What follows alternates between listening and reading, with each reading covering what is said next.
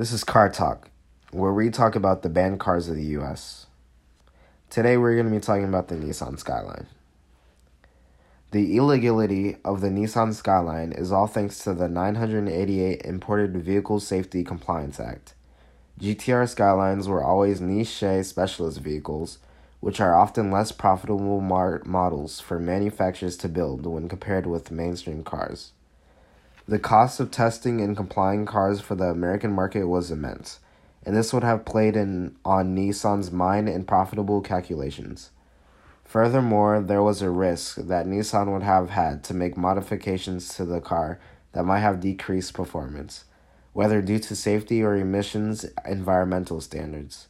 Motorex was a company that was founded in 1998 and made import applications for the R33 GTR that involved providing enough cars for crash testing. Motorex partnered with another company, JK Technologies, to then make the required compliance modifications to the R33 GTR. In order for it to pass United States safety regulation, at this point in the saga, everything that Motorex was doing was very legit. However, Motorex went on to claim that the crash testing and safety data for the R33 GTR also applied to the R32 and R34, despite these being clearly different in terms of construction, safety features, and so on. To make matters worse, Motorex eventually stopped even bothering.